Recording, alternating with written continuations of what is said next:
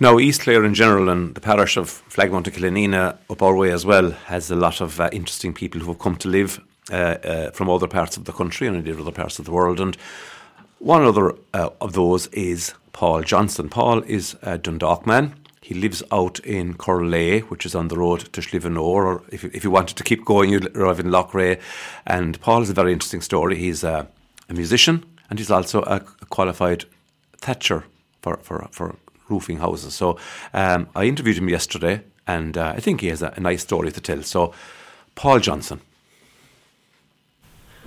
And our second guest today on Saturday Chronicle is a Dundalk man who's made his home in East Clare, up in Corlea, Flagmount to be precise. His name is Paul Johnson, and he has a very interesting story to tell. And I'm delighted to welcome you, Paul, to Saturday Chronicle. Thank you, Pat. Thank you so much for agreeing to join us.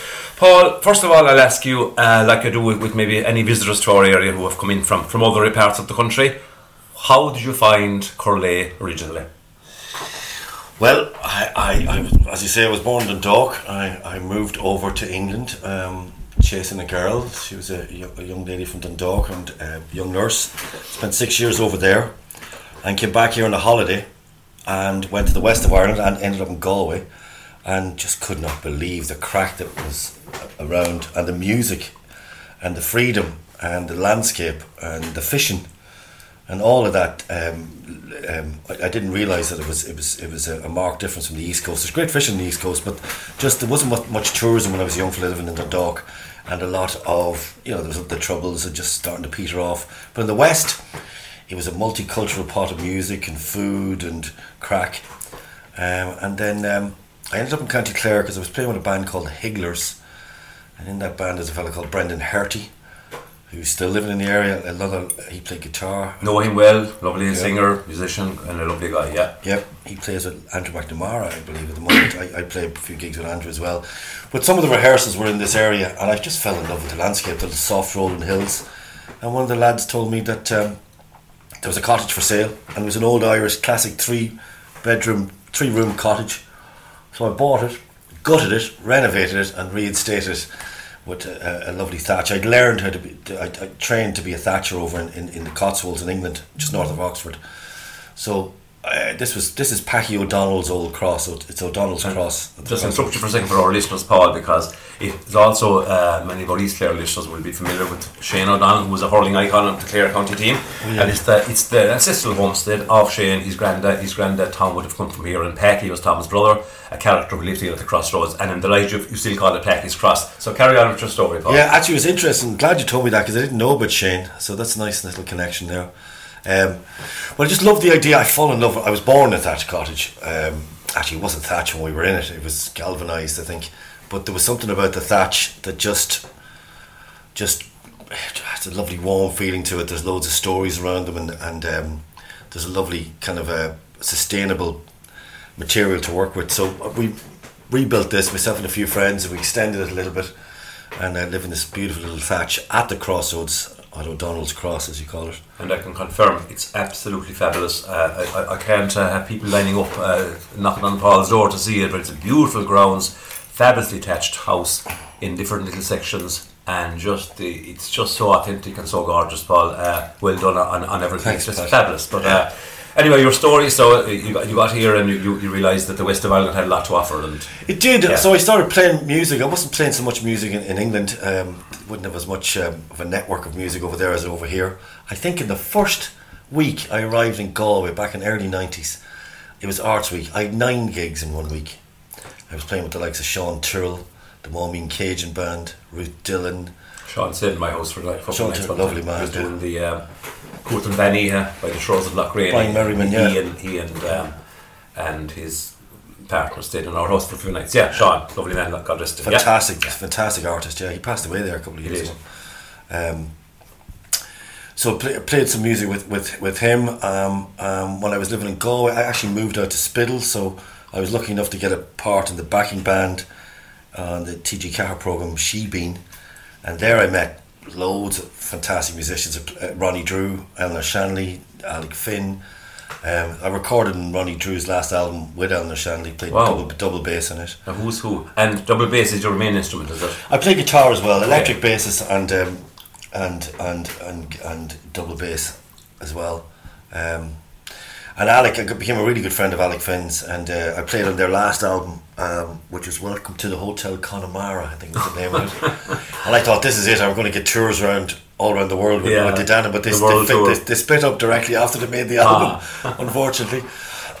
um, so yeah, so the, it was it's a, it was a great great melting pot for musicians, the, the West. Um, Now, I suppose most musicians, even around here, are my own kids, there's always a teacher locally that will teach fiddle, maybe flute, accordion, uh, guitar, and stuff. But how do you learn? The, where do you get to learn the the double bass? Um, well, I started off as a musician as a young man in Dundalk, and uh, we had a young band. We were we had a band called Cry. Jim Corr was the guitar player and the keyboard from the band, the Corrs, who were from Dundalk. The names are just tripping. Uh, Just you know, a, a name drop. here, serious yeah. As my mother says, I'm world famous in my own sitting room.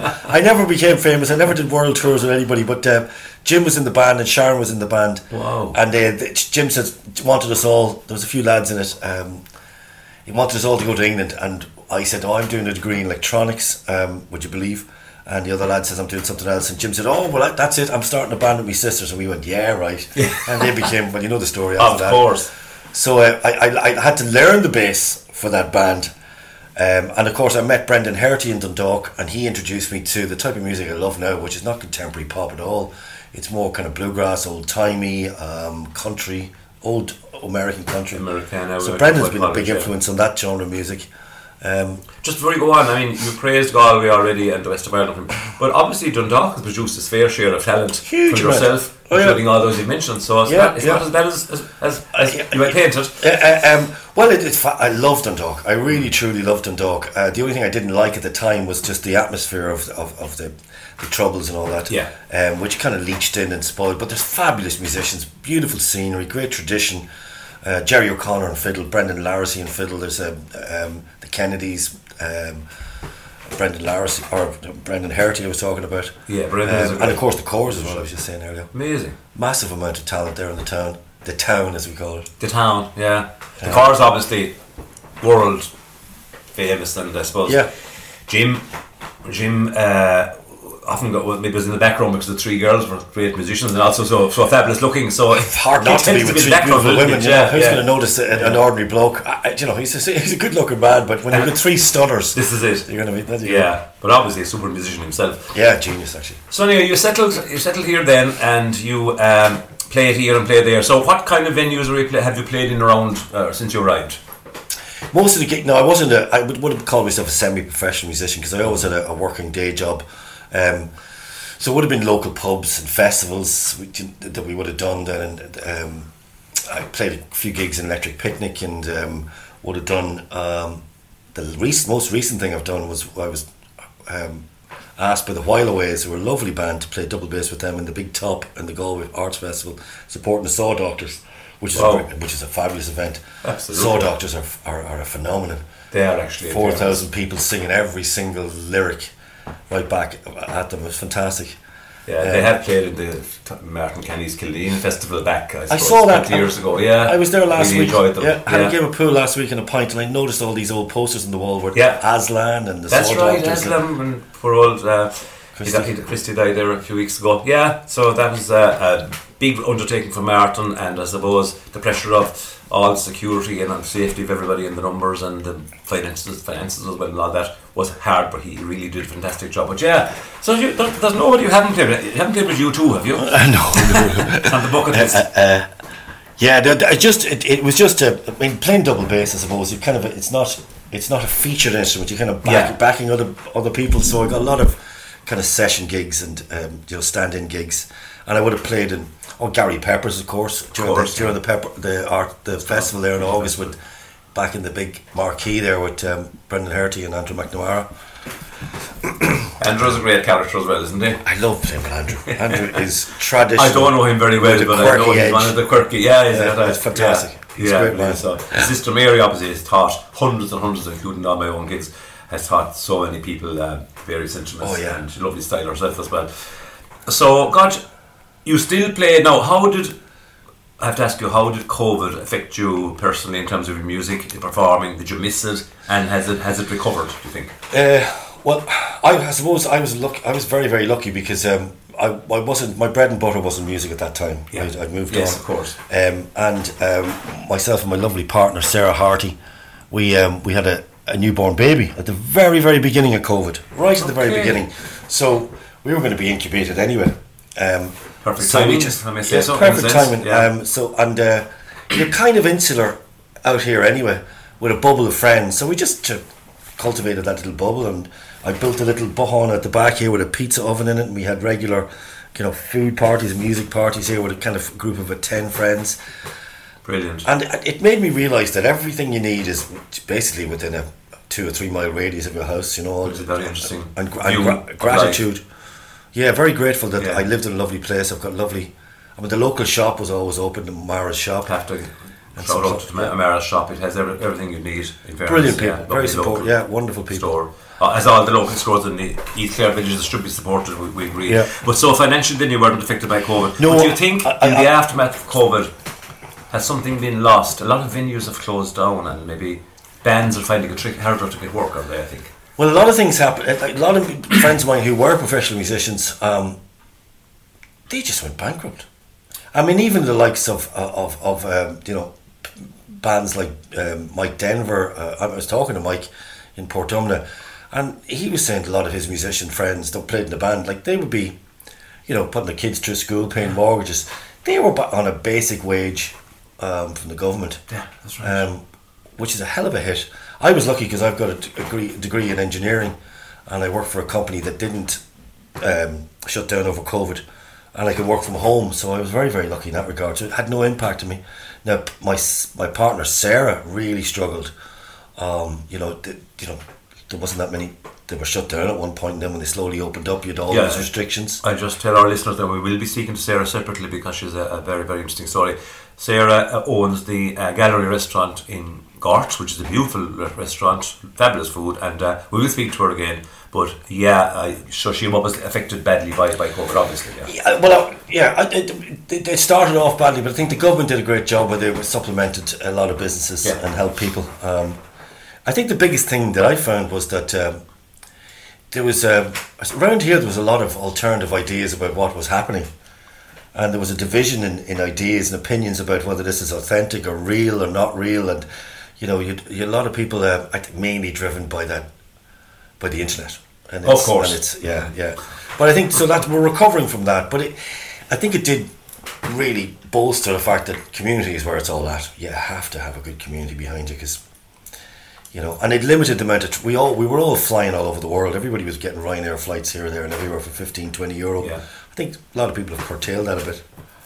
And as I, I look at no harm, I mean, as you said, we have so much available to us, we don't appreciate it nearly on our doorstep. And community in East Clare is very strong, sense of community, whether it's in Flagmount or whether it's in Scariff or Mount Shannon, or you could name all the other parishes as well. And that's vital. So you have obviously your, your, your circle of friends then would be would be very involved in music or the creative things because you have fabulous art in your home. Uh, you have a, as a, now I want to get to the thatching very shortly because I think those thatched roofs are an extremely outstanding feature of, of Ireland and a fabulous skill to be able to do it. So I'll go straight to that actually. For thatching, first of all, what kind of reeds or I was going to say straws, not straw, do you use? And secondly, what kind of tools are involved and skills? Paul. Well, traditionally, uh, it depends on the areas that we're in. You would have had um, grass or sedge, um, or straw or water reed. Um, it depended on the uh, what was grown in the local areas. My house here is thatched with water reed because it's the longest. Lasting. Water reed, yeah, yeah, it's a stronger, longer lasting material. Yeah. Um, and uh, I was trained in, in, in, in the Cotswolds in, Cotswolds, in England yes. uh, by a lovely fellow called Pete, Pete uh, Smith um, to a very, very high level. Um, and I employed five guys uh, uh, when I, when I just before I finished up. We thatched places like Moran's on the Weir and uh, McDonough's Wow. and Moore. And in fact, Nationwide did a little little documentary on us with Willie Moran and myself eating oysters while the lads are up on the roof working hard. a lovely little. That's how to have it. Yeah, uh, but it's a lovely. I, I really miss it. I was in two head-on car crashes there, but nearly twenty years ago, and it put me out of business. Um, it, it, it, it, I just ended up with seven slip discs. Oh, Luckily, I have a degree in electronics so I, and engineering. So I went back to that and studied project management. That's what I'm doing now. And we'll say when you were patching, um, it's obviously a, a, career you could have full time if you had been said fit and free, injury free Yeah. because they're in demand. I'm sure they're scarce.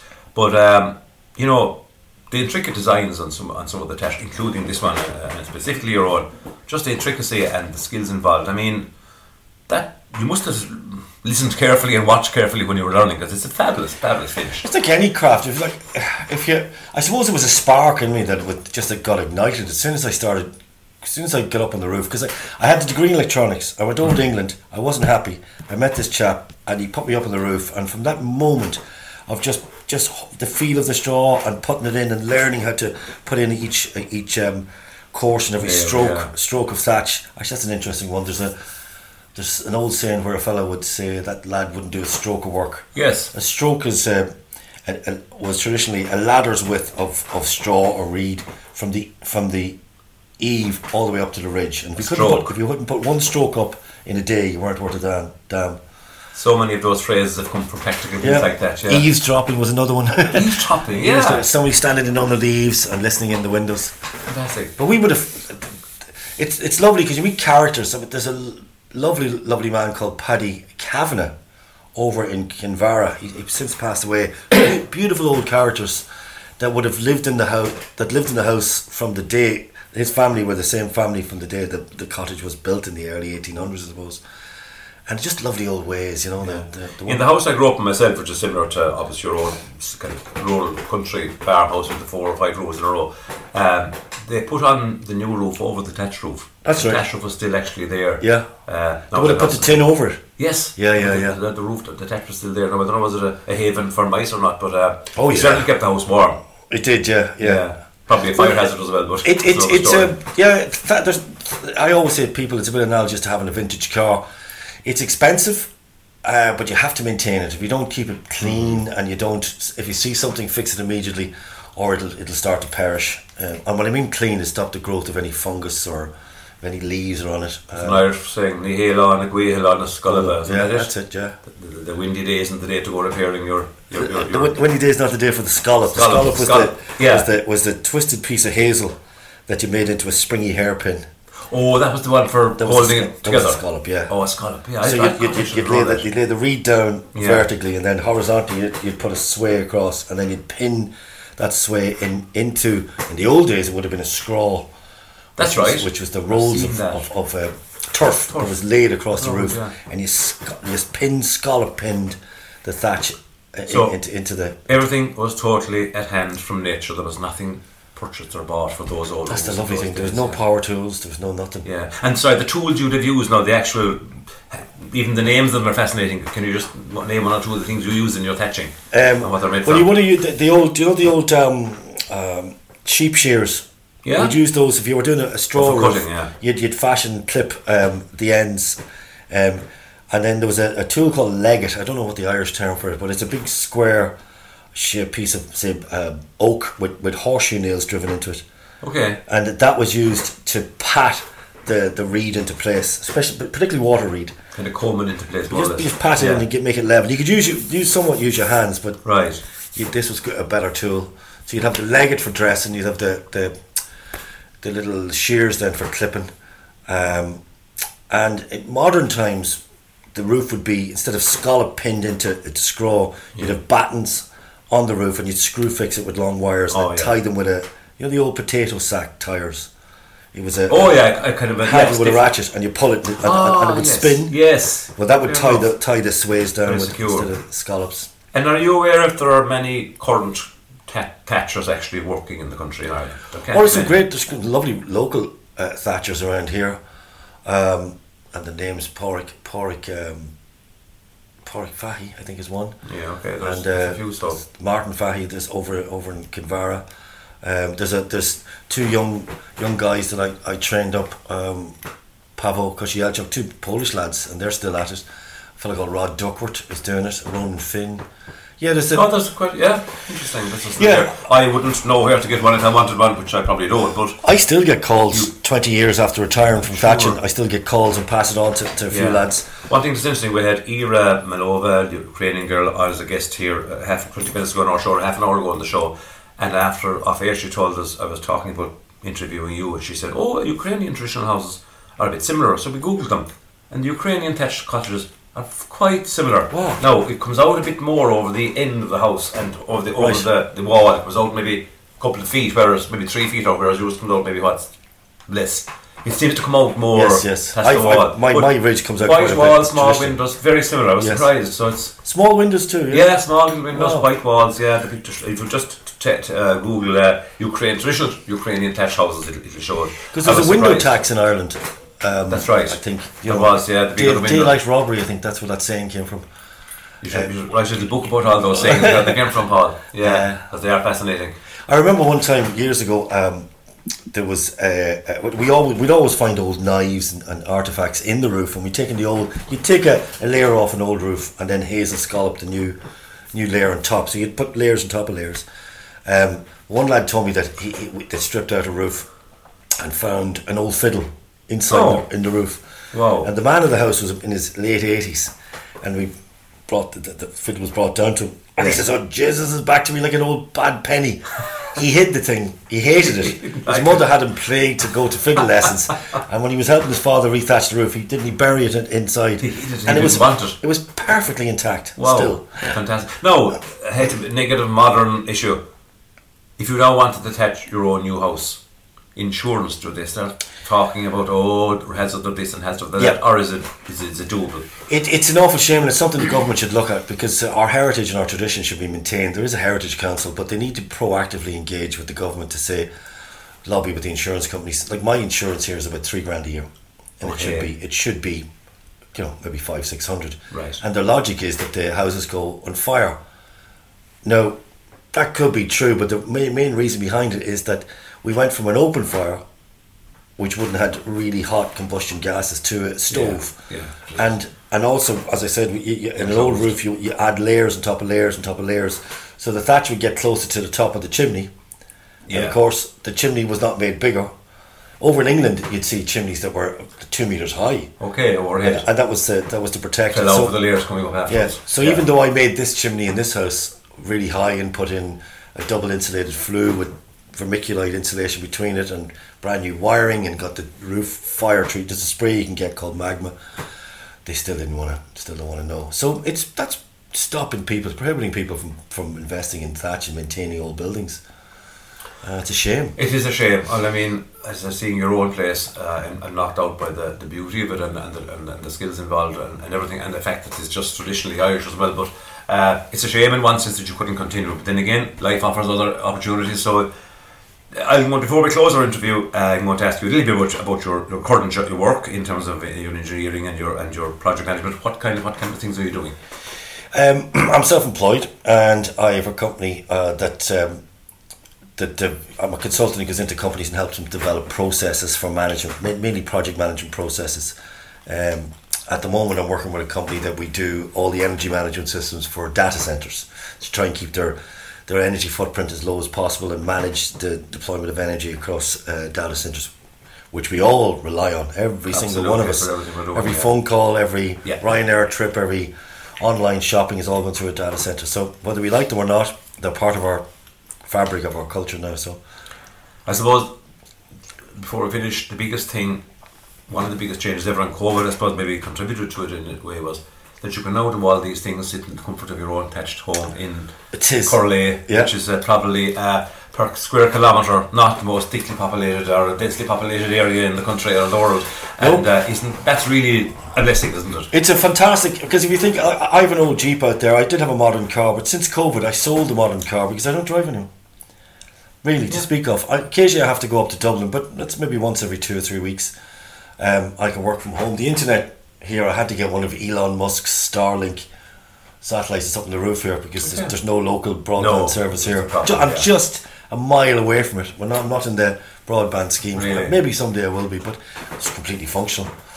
And it's great because if you're not driving, it's it means you're home in the evening. And, you know, so I have a three and a half year old, which is great. I can drop her down to crash and pick her up from crash, which is fantastic. Got Creative Kids Corner. I'll give it a Yeah. plug. Oh, that's a fantastic. That, It is crash that they have down fantastic. there It is fantastic. Fantastic women down there. We're, we're so lucky in East Clare. We have so many facilities like that, and I suppose long may it continue. Um, Sarah Harty, your partner, is at Old's Restaurant, and uh, we're going to invite Sarah to talk to us again because I'm sure she, you know, first of all, we'd like to support local. Uh, as a community radio, we want to support everything local in the local towns and villages. But secondly, um, I'm sure she's supporting local producers as well and all that. So yeah, yeah. in, that's that's, that's our main kind of um, community. Yeah, that's our main main drive is all Yeah. local seasonal artisan uh, produce, and um, she's got a great great bunch, a lot of a lot of uh, uh, Brazilian employees as well. Um, so she's it's a it's a fantastic restaurant. I, I know she's my partner, but it is wonderful. I can vouch for that. Local, yeah. uh, organic, and the wines are fantastic. I'm sure she'll give you a couple of wines if you interview her. Oh, Jim Collins uh, and a few others now. Maybe it mightn't be me, but whoever the other presenters of uh, of uh, Saturday Chronicle that they do it on a row to different Saturdays will be queuing up to talk to Sarah. Listen, Paul, it's been an absolute pleasure. I've really enjoyed our chat. Um, I hadn't known you at all beforehand. No, And nice meeting you too, Pat. Uh, so hopefully our local radio, our local community radio now, Scariff Bay uh, radio, will bring more people like yourself into the limelight and people who know you're there will be able to say hello, meet you on the street and everything else. So it's been really enjoyable. Uh, a man with a, a very, very interesting history in terms of your work and your and your music and, and, and the thatching and everything else. And uh, look good. Best of luck for the future and thanks again for joining me. Probably Margaret. Lovely. That's right.